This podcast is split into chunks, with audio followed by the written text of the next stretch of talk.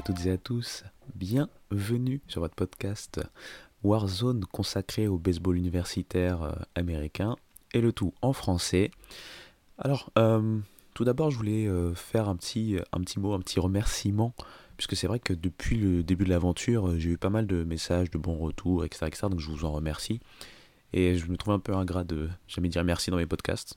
Donc voilà, c'est réparé, c'est fait. Merci beaucoup pour les retours, ça fait plaisir parce que ça, ça permet aussi de, d'amener un peu plus de motivation quand ça commence à devenir monotone, etc., etc., pour trouver des sujets, pour pouvoir, pourquoi pas, vous faire découvrir des choses et me faire découvrir des choses, parce qu'en en, parlant, moi, je fais quand même quelques recherches, et ces recherches me permettent aussi de, d'en apprendre plus sur euh, cette discipline magnifique. Donc, on va avoir un podcast euh, cette semaine un peu sur le modèle d'il y a euh, peut-être un peu moins de deux semaines, une dizaine de jours, à savoir une première partie un peu news, où je vais profiter pour vous faire découvrir euh, des joueurs. On va entrer dans l'envers du décor des, transferts, hein, euh, avec deux exemples particuliers. Et ensuite, on va de nouveau faire un petit volet histoire, avec cette fois-ci une autre décennie, une autre année euh, particulière dont on va parler. Je vous en dis pas plus, si ce n'est que je vous rappelle bien sûr que ce podcast est présent sur toutes les plateformes d'écoute. Hein.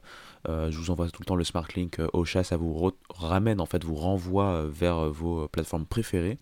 Ce podcast est également bien sûr disponible sur YouTube et on va y aller tranquillement. C'est parti.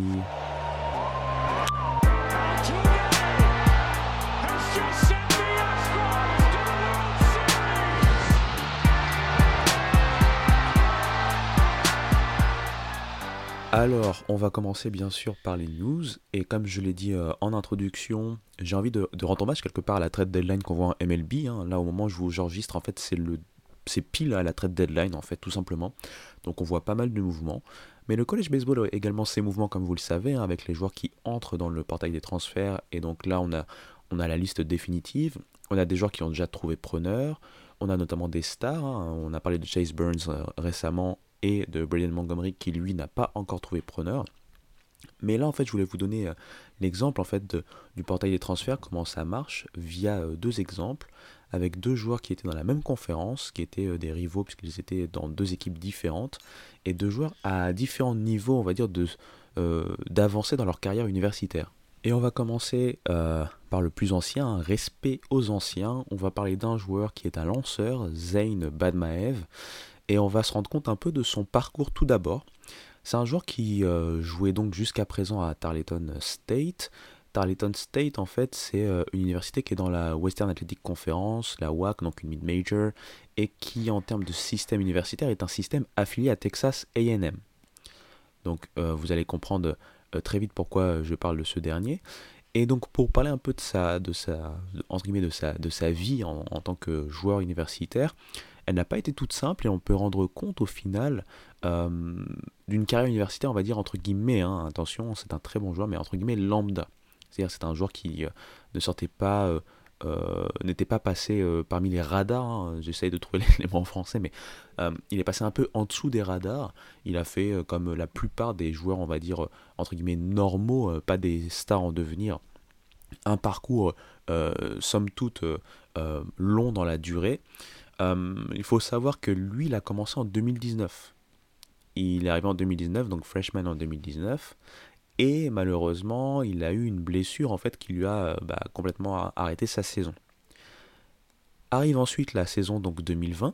Et vous savez, la saison 2020, c'est une saison où il y a eu le Covid, donc qui a été arrêté très tôt. Il était du coup redshirt, un redshirt via euh, blessure, donc redshirt freshman. Il avait eu le temps de lancer euh, quelques, quelques manches avant donc de pouvoir, enfin avant de malheureusement pendant devoir arrêter la saison comme tout le monde. Et donc on se retrouve avec un joueur qui 2019 euh, et 2020 n'a pas pu jouer au final. Il se retrouve en sophomore en 2021 pas plus avancé que cela puisqu'il a euh, malheureusement euh, pas réussi à, pouvoir montrer en fait son, niveau et montrer qu'il pouvait être important dans le pitching staff, hein, le, corps de lanceur de Tarleton State. Et on le retrouve notamment plutôt à la relève. Mais voilà, hein, pour, pour un temps de jeu famélique, hein, puisqu'il va avoir seulement deux apparitions euh, il va lancer pour un peu plus de une manche euh, seulement sur euh, toute sa saison sophomore. Il se retrouve du coup à la croisée des chemins, puisque pas mal de, jeunes peuvent se dire bon bah voilà, j'ai vu que mes 3-4 premières années, par exemple pour lui c'était 3 ans, ne sont pas déroulées comme je le voulais. je vais vraiment me focaliser sur l'aspect académique, hein, parce qu'il y a toujours un diplôme à aller chercher, bien entendu, et voilà, pouvoir orienter ma, ma, ma, vie plutôt vers une carrière, on va dire, plutôt académique plutôt qu'une carrière sportive. Et 2022 est un tournant pour lui. 2022, il arrive à, se montrer intéressant, à montrer qu'il peut être très intéressant pour son équipe. Il va notamment avoir, enfin, faire 19 apparitions, il va lancer pour un peu plus de 27 manches, donc là c'est quand même beaucoup plus intéressant. Euh, il va réussir aussi surtout un très très bon ratio avec 38 strikeouts pour seulement 12 euh, euh, buts sur balle. Il va finir avec une fiche de 2 victoires, 2 défaites. Il va notamment réussir un carry high où il va lancer en fait 3 innings complets sans donc 3 shutout innings hein, tout simplement donc sans points concédés. Et, et, tout ça, c'était, euh, tout ça, ça lui a permis en fait de, de, commencer à se montrer en fait, tout simplement. Euh, voilà, ça reste un joueur encore une fois, comme je dis, euh, qui a pris le temps, qui a mis le temps de se montrer et qui enfin en 2023 pour sa saison qu'on va considérer senior et après je vais y revenir juste après. Dans sa saison senior, il réussit donc 22 apparitions pour 32 manches lancées. Il réussit donc euh, encore un meilleur ratio, parce que 46 strikeouts pour seulement 7 buts sur balle, avec un IRA de 2.81.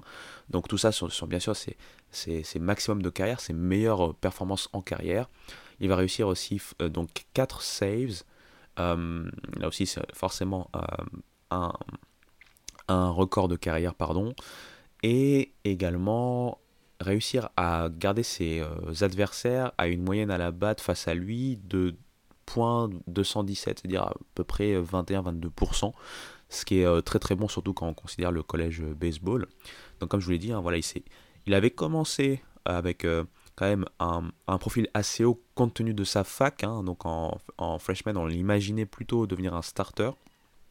On a vu donc blessure, puis après euh, Covid, puis après voilà la roue tourne puisque chaque année des nouvelles classes de freshmen avec leur lot de, hype arrivent et donc il a été euh, noyé dans la masse quelque part, mais il a réussi à revenir à un très bon niveau et à se montrer important, donc notamment en termes de releveur et en termes de closer.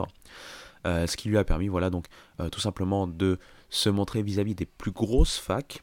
Et au départ, je vous ai parlé de Texas AM comme étant en termes de, système universitaire, système pur académique, étant affilié, donc Tarleton State est affilié à Texas AM en termes de système. Et il a donc transféré du côté de Texas AM donc le bon est assez intéressant pour lui puisqu'il se retrouve du coup euh, dans une très grosse fac, une fac SEC où il va pouvoir faire ses preuves en tant que euh, graduate euh, player. Donc c'est un joueur qui a déjà fait ses, années jusqu'à sa seniorité et qui va donc passer sur les, les, les années hors 4 ans. Voilà, il arrive avec cette éligibilité plus 1 qu'il va pouvoir utiliser du côté de Texas AM. Donc c'est très intéressant pour lui. Et euh, ça démontre aussi ce qu'on peut retrouver dans des carrières, entre guillemets, encore une fois, plus modestes en termes de collège baseball. Nous, forcément, on s'attelle toujours à parler des stars, à des joueurs qui sont des hauts prospects depuis leurs années euh, lycéennes et qui sont normalement amenés à aller à la draft. Mais on a aussi des prospects qui sont, enfin, des prospects, on peut dire des, éléments intéressants, beaucoup plus, euh, à la carrière beaucoup plus, entre guillemets, basique et normal, qui permettent de montrer aussi quel est le chemin qu'on peut avoir en termes de collège baseball. Le second joueur dont je voulais vous parler, pour le coup, lui, c'est un haut profil qui euh, sort d'une saison freshman très intéressante. Lui aussi était du côté de la WAC, de la Western Athletic Conference. Il jouait, lui, pour le coup, pour Sacramento State. Et donc, on va parler de Weiwa Aloy. Donc, Weiwa, pardon, Aloy, désolé, je vais massacrer son nom, le pauvre. Euh, c'est un profil tout à fait différent euh, de Ban dont on vient de parler.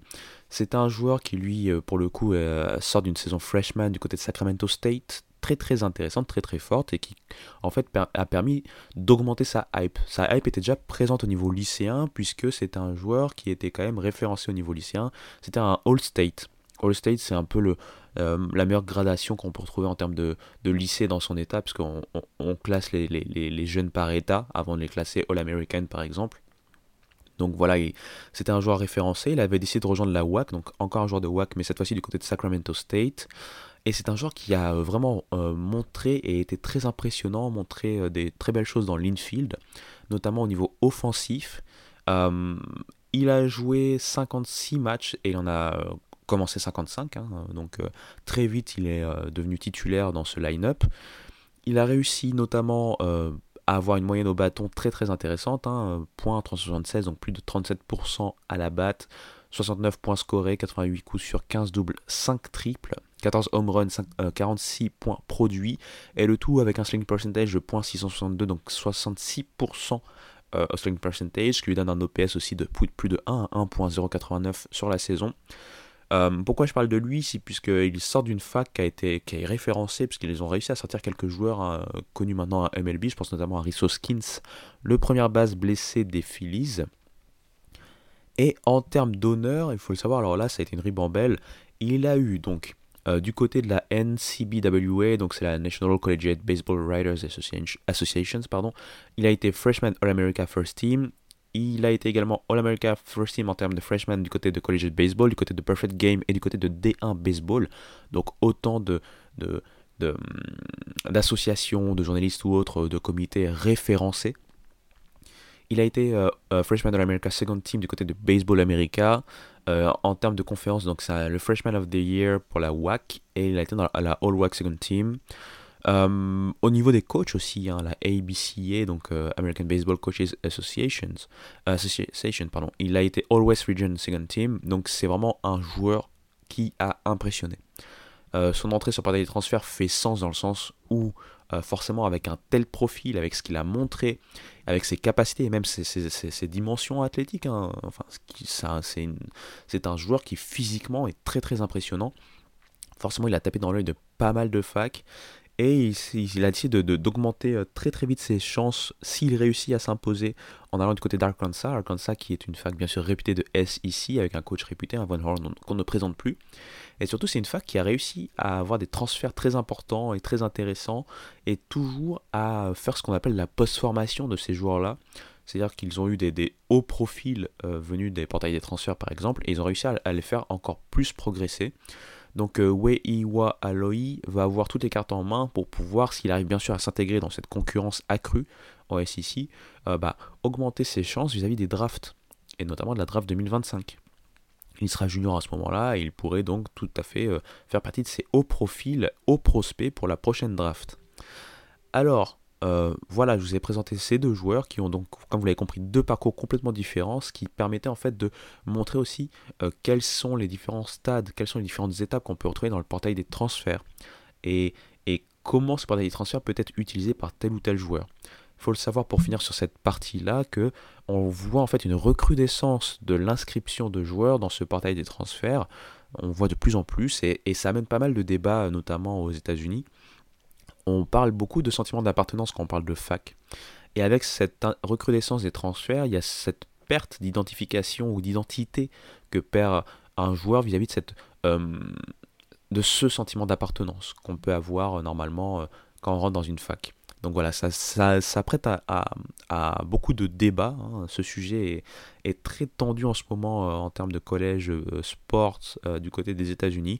Donc c'est à suivre. On sait que euh, beaucoup de jeunes, euh, beaucoup de jeunes, pardon, beaucoup de journalistes font la corrélation entre la NIL, hein, le droit à l'image euh, récupéré, donc ce que l'argent notamment que peut se faire un joueur via ses droits à l'image au niveau universitaire, et ce portail des transferts, puisque forcément avec une exposition dans une plus grande fac, on peut aussi gagner plus d'argent via sa propre image, etc., etc. Mais bref, c'est un long débat.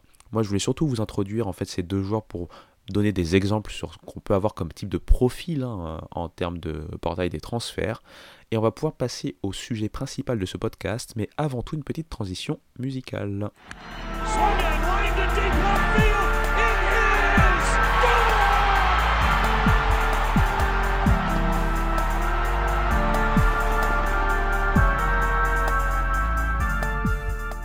Alors, pour ceux qui l'ont écouté la semaine dernière, j'ai déjà fait un volet de ce type-là où je remonte dans le temps. Je vous parle un peu d'histoire de collège baseball en m'arrêtant sur une année particulière. La semaine dernière, c'était 1996 avec cette fameuse finale qui a été euh, pour certains comme étant la meilleure finale de l'histoire hein, des collèges, du collège baseball, hein, tout simplement, des collèges World Series. Rien que ça. Et là, on va repartir encore plus loin dans le passé. Euh, après la décennie des années 90, on va plutôt aller là, dans la décennie des années 80. Et au tout début de celle-ci, puisqu'on va parler de l'année 1982, Allez, on y va.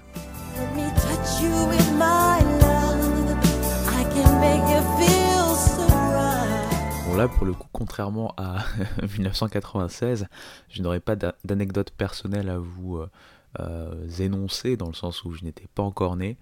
Euh, on sait 1982 en France, notamment si on parle de sport, on, sait qu'il y a eu l'équipe de France qui allait euh, assez loin à la Coupe du Monde et on se rappelle qu'ils ont perdu contre l'Allemagne dans des conditions assez euh, particulières. Il se rappelle d'un choc notamment entre le gardien et, un des attaquants allemands. Et bon, bref, vous connaissez sûrement un peu l'histoire si vous connaissez un peu le foot et notamment son histoire. 1982, c'est quoi en termes de pop culture? Ça doit être l'album de Michael Jackson, Thriller. Je suis un grand fan de Michael Jackson, parce que depuis que je suis né, mes parents m'ont fait écouter Michael Jackson, donc c'est resté dans ma tête, donc euh, je sais que ça devait être 82. Euh, et si c'est pas ça, vous pourrez me jeter des tomates, mais je pense que c'était bien ça, 82. Euh, pour la sortie de cet album qui est une machine de guerre en termes d'album, en termes de, qualité musicale d'une part, et puis en termes de vente, hein, tout simplement. ça a pulvérisé des records, etc. etc. Mais bon, on va pas trop rentrer dans la pop culture. Euh, je pense que 82, ça doit être aussi Blade Runner, pour ceux qui sont un peu plus férus de, cinéma, mais ça encore, c'est à vérifier. Je suis pas sûr à 100%, là je vous le dis vraiment euh, euh, sans vérifier rien du tout. Donc si c'est pas vrai, bouh à moi, mais si c'est vrai, bah voilà, vous avez des petites anecdotes sur l'époque. Mais rentrons dans le vif du sujet, et plus particulièrement sur cette saison en 1982 en termes de collège baseball. Alors, au départ de la saison, on se demande euh, est-ce que Arizona State va pouvoir euh, euh, faire un repeat? Est-ce que de manière plus générale, l'Arizona va garder sa couronne? Puisqu'en 1980, Arizona, d'un certain Terry Francona, hein, pour ceux qui sont fans des Cleveland Indians ou Guardians maintenant, vous devez le connaître. Arizona avait donc remporté le titre en 1980, Arizona State le titre en 1981, et on sait que les années 60, les années 70, que ce soit avec USC, avec Arizona State, etc., etc., ont montré la domination en termes de présence au College World Series ou de gain du titre de la Pac-10, Pac-10 d'alors. On le sait euh, de, manière historique, cette conférence, mais on va dire le sud-sud-ouest américain, euh, fait part de sa domination, entre guillemets, en termes de college baseball. Même quand on regarde chez les mid-majors, on voit Cal State Fullerton qui avait gagné euh, en 1979. Donc, euh, si on remonte en 77, je pense que déjà à cette époque-là, Arizona State euh, remportait un, autre titre. Donc voilà, tout ça pour dire que la domination semble sans partage du côté du sud-sud-ouest des États-Unis en termes de baseball. Et à l'orée de cette saison, on le sait, il y a une équipe qui est en train de montrer depuis le milieu des années 70, qu'elle est régulièrement une équipe dont il faut avoir peur, c'est les Miami Hurricanes, qui pour eux, pour le coup, sont plutôt un sud-est, hein, si on reconnaît la géographie. C'est une équipe qui est dirigée euh, de main de maître par euh, son coach emblématique d'alors, hein, Ron Fraser, et qui avait remporté, euh, pardon, qui n'avait pas remporté, mais qui avait été au College World Series assez souvent, que ce soit en 80 ou 81 pour les plus récentes occurrences, mais même dès 1974 pour leur première participation dans ces fameuses College World Series. Et on le sait, Ron Frazier a petit à petit réussi à amener des joueurs de bonne qualité euh, au sein de son effectif pour pouvoir euh, faire montre de son baseball. Et on se dit, Miami, avec sa régularité, pourrait peut-être, pourquoi pas, continuer à aller en College World Series et même pourquoi pas enfin obtenir le titre suprême. Mais Ron Frazier et Miami ne sont pas les seuls hein, dont on entend parler assez souvent. On peut penser à Oklahoma State, hein, euh, euh, l'équipe dominante de la Big Eight de l'époque, une équipe qui euh, en 1981 avait également réussi à venir au World Series par exemple.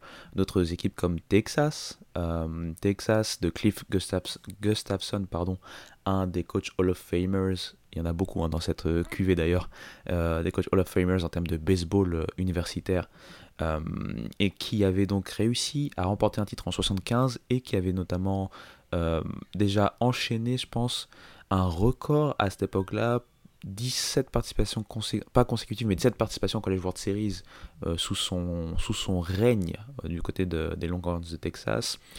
Donc, on retrouvait des, des, habitués ou des habituels, on va dire, des équipes qui sur le papier étaient déjà favorites et on espérait donc les retrouver, pourquoi pas, au College World Series. Avec elles, au cours de la saison, on va voir quelques équipes de mid-majors qui vont se montrer. Donc, j'ai déjà parlé de Cal State Fullerton, de Ogi Garrido, hein, un coach emblématique, bien entendu, qui avait donc enfin remporté un titre de College World Series en 1979 et donc c'était d'ailleurs sa dernière apparition au College World Series, mais qui faisait montre d'une domination euh, sans pareil dans sa propre conférence. Euh, du côté du, baseball, on va dire de l'Est, on avait une équipe comme Maine qui euh, arrivait à, parvenir à se mêler à la course hein, au College World Series. On les avait vus en 1980 d'ailleurs, et on les voyait dominer également leur conférence, la Eastern Collegiate. Donc il y avait ce, melting pot de différentes équipes, hein, que ce soit des équipes de powerhouse ou des équipes de mid-majors qu'on voyait très rapidement se détacher. Je pense également à une autre équipe dont on va reparler, c'est Wichita State. Wichita State qui, même si elle n'avait pas encore réussi à atteindre les College World Series à cette époque-là, euh, faisait montre d'une très belle régularité, que ce soit dans la Missouri Valley Conference où ils étaient à l'époque, où ils avaient quand même euh, une très belle régularité, mais également en termes de tournois nationaux au niveau euh, universitaire où ils avaient réussi euh, de belles performances sans pour autant réussir à aller jusqu'au College World Series à ce moment. Au cours d'une saison euh, somme toute palpitante, où on a donc retrouvé, comme j'expliquais, bah, pas mal de favoris sans sortir, réussir de très belles performances. Donc je le rappelle, des équipes comme Arizona State, championne sortante à, cette époque-là. Euh, toujours dans la Pac-10, on avait du Oregon State, on avait du Stanford, Stanford qui également faisait partie de ces euh, gros cylindrés habitués hein, à, pouvoir euh, aller assez loin en termes de college baseball. Si on veut rester dans les powerhouse, on avait la SEC de l'époque qui était peut-être moins référencée, attention, hein, que euh, la SEC telle qu'on la connaît maintenant, mais qui avait de belles équipes. On pense notamment à Ole Miss, on pense à Florida, euh, des équipes qui arrivaient à euh, tirer leur épingle du jeu même au niveau national. Et puis, en remontant petit à petit dans les différentes conférences, on peut retrouver des, habituels, comme je l'ai dit, j'ai parlé de Miami auparavant. si on veut aller voir du côté de la ACC, une ACC qui n'était peut-être pas parmi les meilleures, mais qui avait quand même des grand faire-valoir, hein, comme North Carolina par exemple, ou encore Clemson. Euh, on se retrouvait donc avec des équipes assez habituelles, encore une fois, que l'on espérait voir aller assez loin au niveau du tournoi national. Tournoi national qui était également euh, différent du tournoi que l'on connaît aujourd'hui, qui était également différent du tournoi que je vous ai présenté en 1996, avec la participation cette fois-ci de 36 équipes, 36 équipes réparties dans 8 regionals, donc vous imaginez bien que le nombre n'est pas parfait. Il y avait donc 6 regionals avec 4 équipes et 2 regionals avec 6 équipes. Et pour le coup, bah, euh, comme en 1996, puisqu'il y avait 8 regionals, les vainqueurs de chacun des regionals étaient donc les représentants euh, des collèges World Series, tout simplement. Hein. Lors de cette mouture, euh, je vous présente rapidement qui hostait au terme de regionals. Il y avait donc des favoris forcément. Il y avait donc Miami à Coral Gables, il y avait donc Texas à Austin, il y avait euh, South Carolina du côté de Columbia, Oklahoma State du côté de Stillwater, il y avait Maine du côté de Orono, il y avait New Orleans du côté de Louisiane, Fresno du côté de Californie et Arizona State du côté de Tempe en Arizona. Donc parmi tous ces noms, on reconnaît Arizona State, on reconnaît euh, Oklahoma State, euh, South Carolina, Texas, Miami. Donc la plupart des favoris étaient là et hostés. Et d'ailleurs, ça s'est ressenti dans le sens où la plupart des favoris s'en sont sortis. On va commencer par eux. Miami, de son côté, euh, était dans un groupe bah, à l'accent fort floridien, puisqu'il y avait Florida de SEC, il y avait South Florida également, et il y avait Stetson, Stetson, la fac de Floride également, dans un groupe de 4 purement floridien. Et euh, Miami n'a pas fait dans la dentelle, puisque Miami a éliminé euh, Stetson assez rapidement, en tout cas a battu Stetson assez rapidement, pardon, 18-2, a battu South Florida qui avait créé la surprise face à Florida 9-4, et a battu en finale euh, un revenant, Stetson, qui avait donc réussi dans le bracket des perdants à être euh, bah, parfait, éliminant coup sur coup Florida et South Florida, mais n'a rien pu faire face à Miami. Miami qui s'impose 15-3 et qui se retrouve sans difficulté euh, du côté de Omaha. Dans le Texas, on retrouvait une des deux poules, une des deux regionals à 6 équipes. Mais 6 équipes ou 4 équipes, ça ne faisait pas de grande différence pour Texas, qui s'en est facilement sorti, battant coup sur coup Hardin Simmons 10-0, Oklahoma 8-0, Eastern Michigan 7 à 2, avant de battre de nouveau Eastern Michigan pour la finale de ce groupe 9-1. Alors du côté de Columbia, pour l'autre groupe hein, à 6 équipes, là pour le coup pour South Carolina ça n'a pas été si facile, même s'il n'y a pas eu de défaite. Victoire 7-0 face à West Virginia, puis 6-4 face à euh, The Citadel. Nouvelle victoire 11 euh, à 2 face à The Citadel qui avait battu juste auparavant Old Dominion dans un, dans un repêchage. Avant que South Carolina élimine West Virginia euh, pour de bon en finale. West Virginia qui avait donc réussi à faire une remontée euh, parfaite, hein, euh, ne perdant plus jusqu'à la finale. Mais la finale a été perdue 2-1 pour le coup par West Virginia. South Carolina qui gagnait donc son propre regional. Et sans surprise, Oklahoma State, dans un groupe de 4 pour le coup, a également plié son regional de manière assez rapide et, euh, battant coup sur coup euh, Minnesota 16-9, Middle Tennessee 5-3 et de nouveau Middle Tennessee 7-3. Middle Tennessee qui avait notamment réussi de belles performances face à Aura Roberts. Euh, je me trompe. Face à Minnesota, pardon, Minnesota qui avait eux battu Aura Roberts. Donc voilà à peu près pour présenter les favoris qui s'en sont sortis. Ensuite, on va parler d'équipes qui euh, n'étaient pas forcément favorites, mais qui hostaient. Je pense donc à Maine, qui, euh, sans être favorite, avait réussi son coup, euh, battant donc Seton Hall, battant Delaware et battant Navy en finale de son groupe pour pouvoir aller de nouveau au College World Series. Du côté de New Orleans, là par contre, ça ne s'est pas passé comme il le souhaitait. Si New Orleans de Augie Smith, Schmidt, pardon, Schmidt, qui a été donc le collège meilleur joueur de college baseball en ayant le Golden Spikes cette saison. Euh, s'ils s'en sont sortis euh, lors du premier match face à Tulane, les battant 7-5, ils sont en revanche tombés sur un os, un os qui se nomme Wichita State et dont on va reparler un peu plus tard. Perdant face à eux 7-0, et réussissant à s'en sortir dans le bracket des perdants, battant de nouveau Tulane 5 à 4, mais perdant définitivement face à Wichita State 8-1. Wichita State qui aura donc concédé qu'un seul run sur tous ses regionals, battant coup sur coup Jackson State 3-0, New Orleans donc deux fois 7-0 et 8-1. Un autre regional qui n'a pas vu euh, euh, l'équipe hostant euh, s'en sortir, c'est le regional du côté de Fresno avec Fresno State qui avait battu Pepperdine 14-5 pour le premier match. S'était fait allumer dans un fort match offensif face à Stanford 17 à 10. Stanford qui en vérité était quand même le favori de ce regional, même s'il était hosté hein, du côté de Fresno.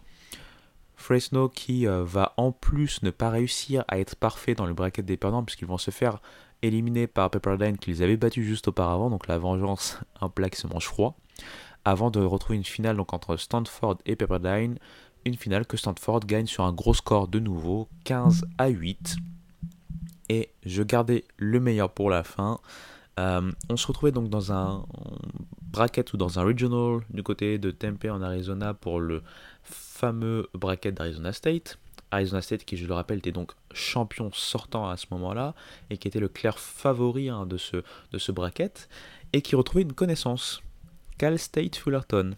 Il faut savoir que Cal State Fullerton avait donc été, je le rappelle, champion en 79 sous Ogi Garrido. En 80, n'avait pas réussi à aller jusqu'au College World Series. La faute euh, original passé du côté d'Arizona. Arizona qui les battront et battront ensuite tout le monde pour gagner euh, le titre national en 80. Et en 81, Cal State Fullerton retrouvait déjà Arizona State. Pareil au niveau des Regionals. Pareil du côté de Tempe.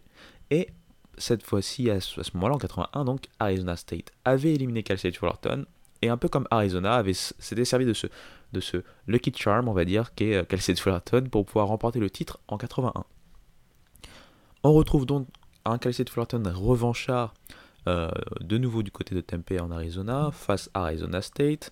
Les deux équipes se qualifient pour le tour suivant euh, en éliminant respectivement San Diego State pour Arizona State 6-1 et Houston pour Cal State Fullerton 7-3.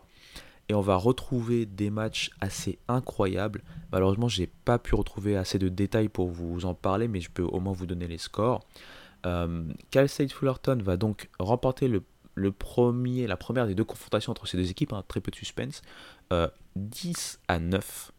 10 à 9. Du coup, Arizona State va devoir aller passer par le repêchage et le bracket des perdants, va s'en sortir face à Houston 9-5. Et la finale va donc de nouveau opposer Cal State Fullerton à Arizona State. Et là encore un match serré en termes de, run. Et ce match serré va être remporté de nouveau par Cal State Fullerton avec un seul run d'écart. Victoire de Cal State Fullerton 8 à 7. Cal State Fullerton brise le signe indien qu'il s'était pris dans la face euh, deux ans de suite, hein, donc face à Arizona puis face à Arizona State. Et coup de tonnerre, Arizona State, favori hein, pour ce titre en 1982, pour faire le repeat, est éliminé avant même les College World Series. Donc gros coup de tonnerre. Ce n'est pas une surprise complète dans le sens où, encore une fois, Cal State Fullerton, c'est une grosse cylindrée, même si c'est une mid-major, mais une grosse cylindrée du college baseball à cette époque-là. Et donc, on a en fait nos College World Series qui se mettent en place avec tout simplement nos 8 équipes que je vais euh, donc euh, réénumérer. Alors, on a donc Cal State Fullerton, vainqueur du bracket du Regional d'Arizona State, avec Ogi Garrido à la baguette et, on les rappelle, champion en 1979. On a ensuite Maine, Maine qui est un peu, entre guillemets, l'un des petits poussés euh, en termes de pédigré hein, de cette de cette, euh, de cette fournée en fait, des College World Series. On peut également parler en tant que petit poussé entre guillemets hein, de Wichita State, dont c'est la première apparition en College World Series comme je le rappelais. Puis ensuite, on va avoir des équipes beaucoup plus habituées, des, powerhouses qu'on a l'habitude de voir, ou en tout cas qui ont déjà eu la chance d'apparaître hein, en College World Series. Texas, comme je l'ai dit, beaucoup de participation euh, d'affilée, ou en tout cas même si c'est pas d'affilée, mais un grand nombre de participations sous l'ère euh, Cliff Gustafson. La dernière, la saison précédente, celle-ci, hein, donc en 1981. Stanford, qui pour le coup revenait au College World Series après euh, une dizaine de 15 ans. South Carolina, pardon, qui était aussi un habitué de la dernière partie de la décennie 70 et au début des années 80, puisque leur dernière apparition est en 1981. Oklahoma State de Gary Ward, un autre entraîneur euh, connu, euh, qui euh, venait de faire les College World Series l'année précédente également.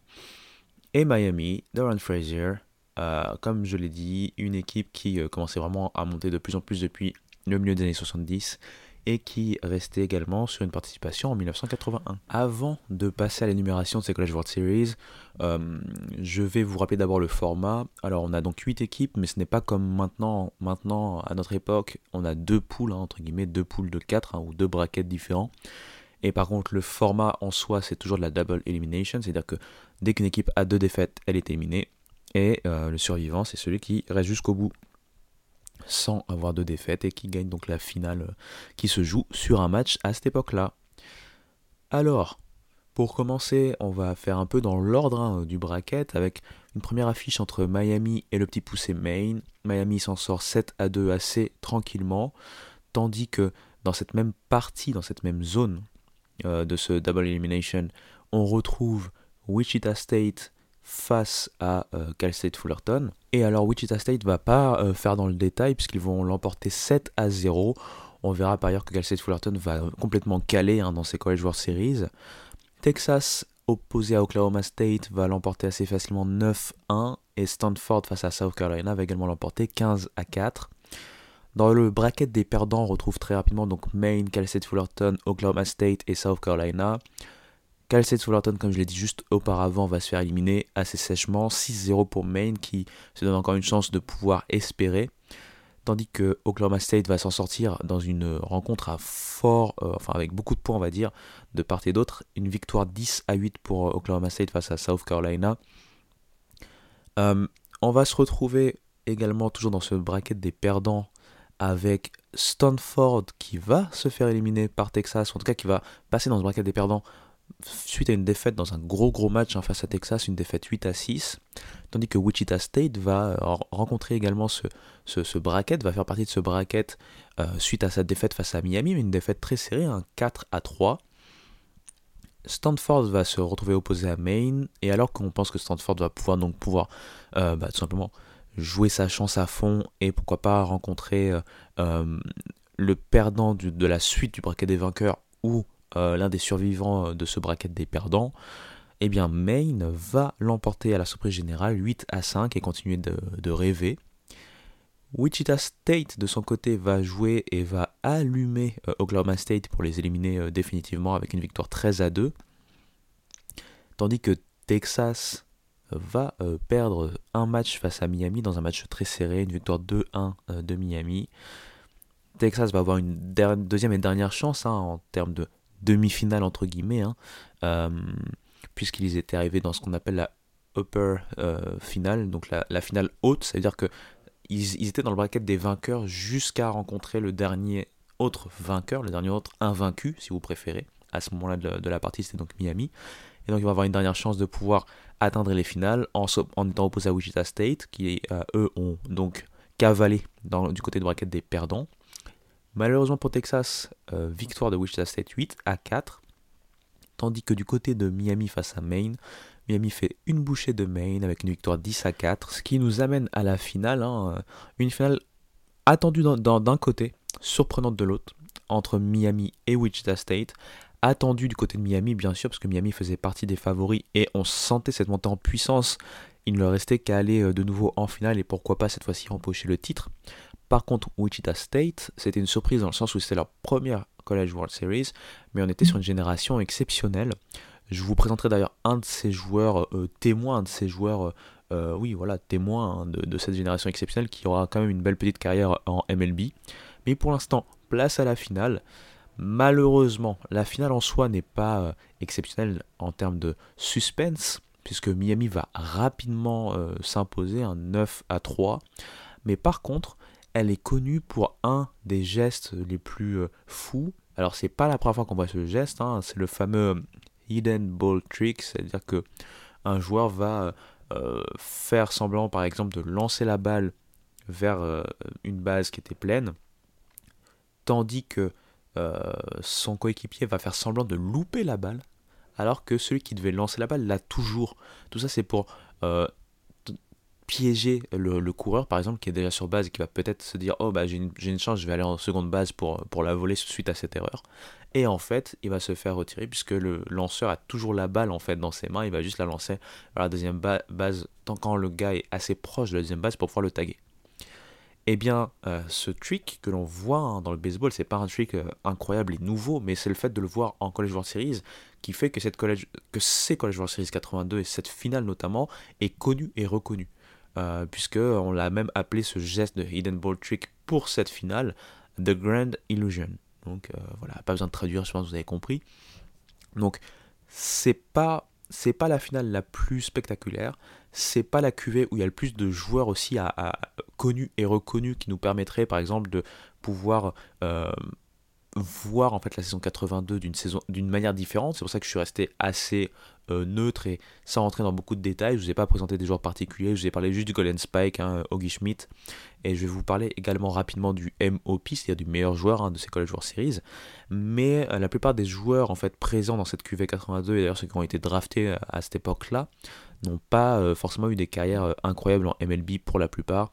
Donc c'est pourquoi il m'a été difficile de vraiment euh, vous euh, mettre des joueurs en témoin. Par contre, comme je l'ai dit euh, auparavant, parmi les coachs qu'on avait là-bas, on avait des coachs donc forcément de forte renommée et des coachs qu'on a retrouvés très rapidement au Hall of Fame du College Baseball dans la classe 2006 qui était donc la première classe hein, la première classe, comment je vais dire ça, la première classe de Hall of Fame en termes de college baseball. C'était la première fois qu'on avait donc euh, euh, du college baseball Hall of Fame du côté euh, en termes de awards, tout simplement. J'ai cherché mes mots, désolé, mais je pense que vous avez compris. je vous en ai déjà parlé dans une vidéo, mais je reparle Ron Fraser, bien entendu, c'est le coach emblématique de, de Miami. Il a rendu cette fac un, comment dire ça, euh, indispensable au collège baseball, hein, notamment dans les années 70 et 80. Euh, il aura une très longue carrière avec eux. Hein. Je pense que c'est plus de 30 ans de coaching et pour des résultats quand même assez euh, intéressants, voire incroyables. Il va surtout permettre de lancer en fait cette, cette, cette ère de Miami en tant que, en tant que grosse, grosse, grosse fac du college baseball, parce que les années 80 et 90 vont être vraiment la on va dire, la double décennie de Miami.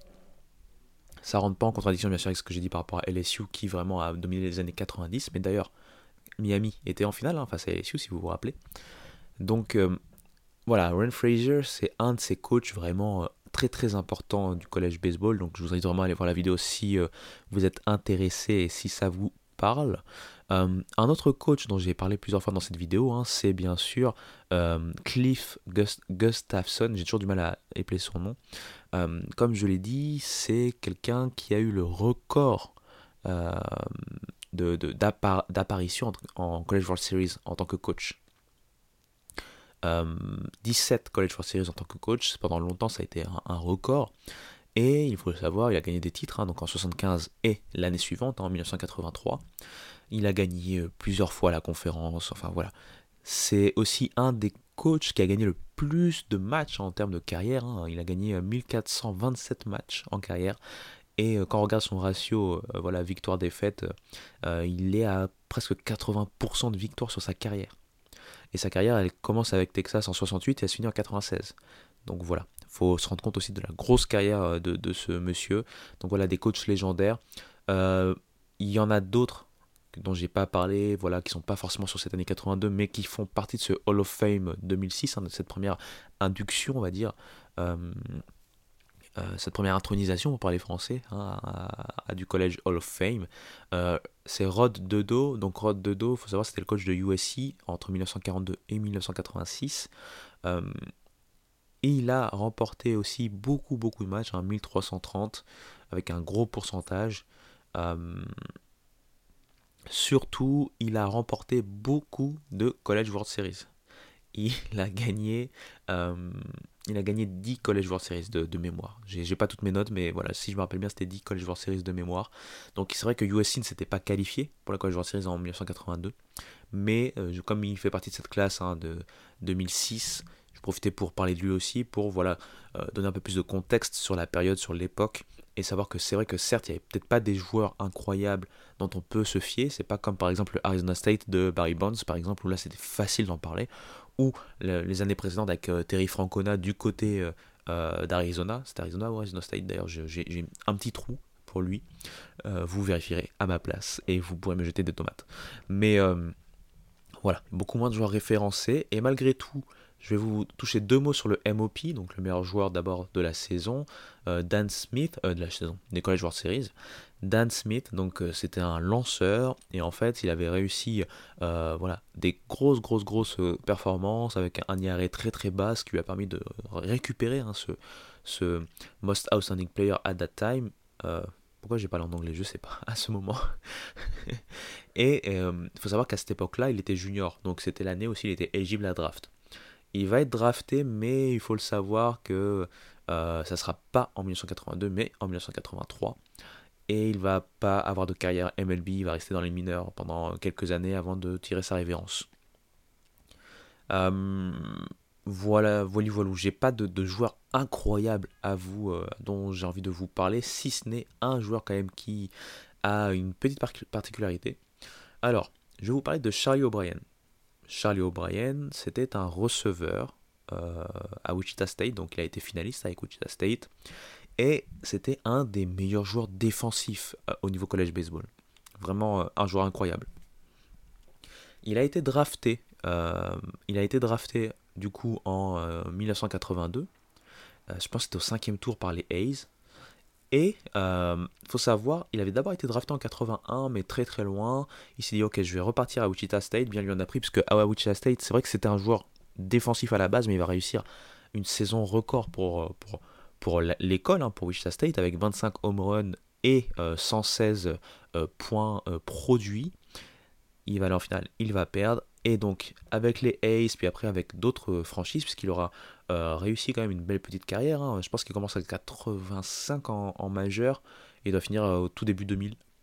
Et donc il aura joué notamment pour les A's, les Brewers, les Mets, euh, les Braves, les Blue Jays, les White Sox, les Angels, et je pense qu'il a fini avec les Expos.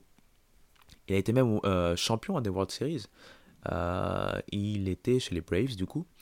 Et il faut savoir un truc, si je vous parle de lui, c'est que non seulement il a été reconnu en termes de, joueur euh, en MLB, surtout c'est un très très fort joueur défensif. Déjà en collège c'était un très fort joueur défensif, mais en MLB il était quand même reconnu pour ça. Hein. C'était pas pour euh, ses statistiques offensives qui étaient très faméliques pour le coup.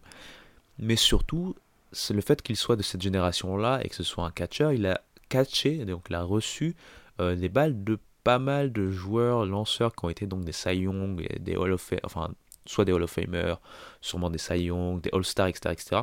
Euh, je, vais vous en citer quelques-uns que vous connaissez certainement, en tout cas de nom.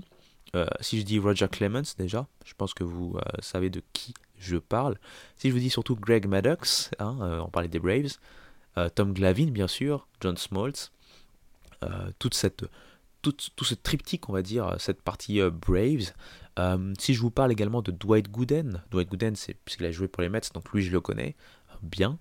Euh, voilà, Frank Viola, euh, Chris Carpenter, et j'en passe et j'en passe.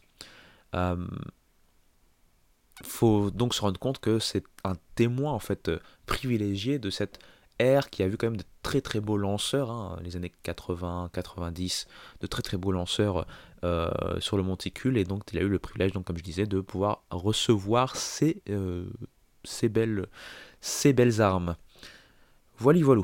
Comme d'habitude, euh, je tiens pas la longueur. Vous vous rendez compte qu'à chaque fois, je deviens de plus en plus euh, hésitant dans ma façon de parler euh, à force et à mesure que le podcast avance dans, l'épisode. Hein. C'est la fatigue, c'est le fait de faire beaucoup de choses à la fois, mais pas d'excuses. J'espère que malgré tout, ce petit retour en arrière en 1982, bien que moins épique que 1996, vous aura intéressé, intrigué ou plus.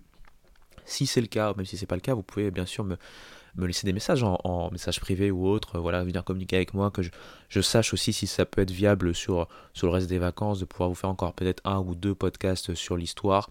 Puis après en septembre, peut-être petit à petit euh, bifurquer vers euh, d'autres sujets.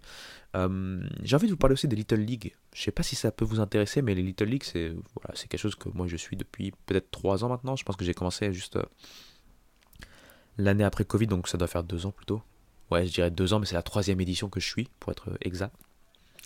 Et j'ai envie d'en parler un peu parce que c'est, une belle fête du baseball. Hein. C'est un baseball euh, qui rassemble le monde entier en termes de jeunes, puisque c'est des, des, très très jeunes joueurs qui vont euh, donc s'affronter. Donc je vais voir si je peux vous en parler dans le podcast. Euh, il y aura toujours bien sûr des news college baseball parce que ça ne, ça ne s'arrête pas. On a beaucoup de, de retours d'articles ou de podcasts sur, des, euh, sur les prospects, hein, comme chaque été, hein, les joueurs qui vont rejoindre les, teams USA de jeunes, etc., et dont on a des, des rapports ensuite. Donc il y a beaucoup de choses à dire et on va petit à petit, puisque le temps passe très vite, on va petit à petit basculer vers euh, les préparations, les préparatifs avant les scrimmages d'automne. Et les scrimmages d'automne, c'est très important en college baseball parce que c'est là où vraiment on, relance tout, on réévalue tout, notamment avec les, freshmen arrivés, les transferts arrivés, etc. etc. On, reconstitue en fait euh, son, groupe, son équipe, euh, en fonction bien sûr hein, des, départs et compagnie. Mais c'est vraiment une période charnière en fait du college baseball avant de partir vers l'hiver et donc le début de la saison en février. Donc voilà, voilà. J'espère que ça vous aura plu. Je, ne vais pas plus en dire que ce que j'ai dit là jusqu'à présent, parce que je pense que j'ai pas mal parlé. Euh, je vous dis à très bientôt. Ciao. center.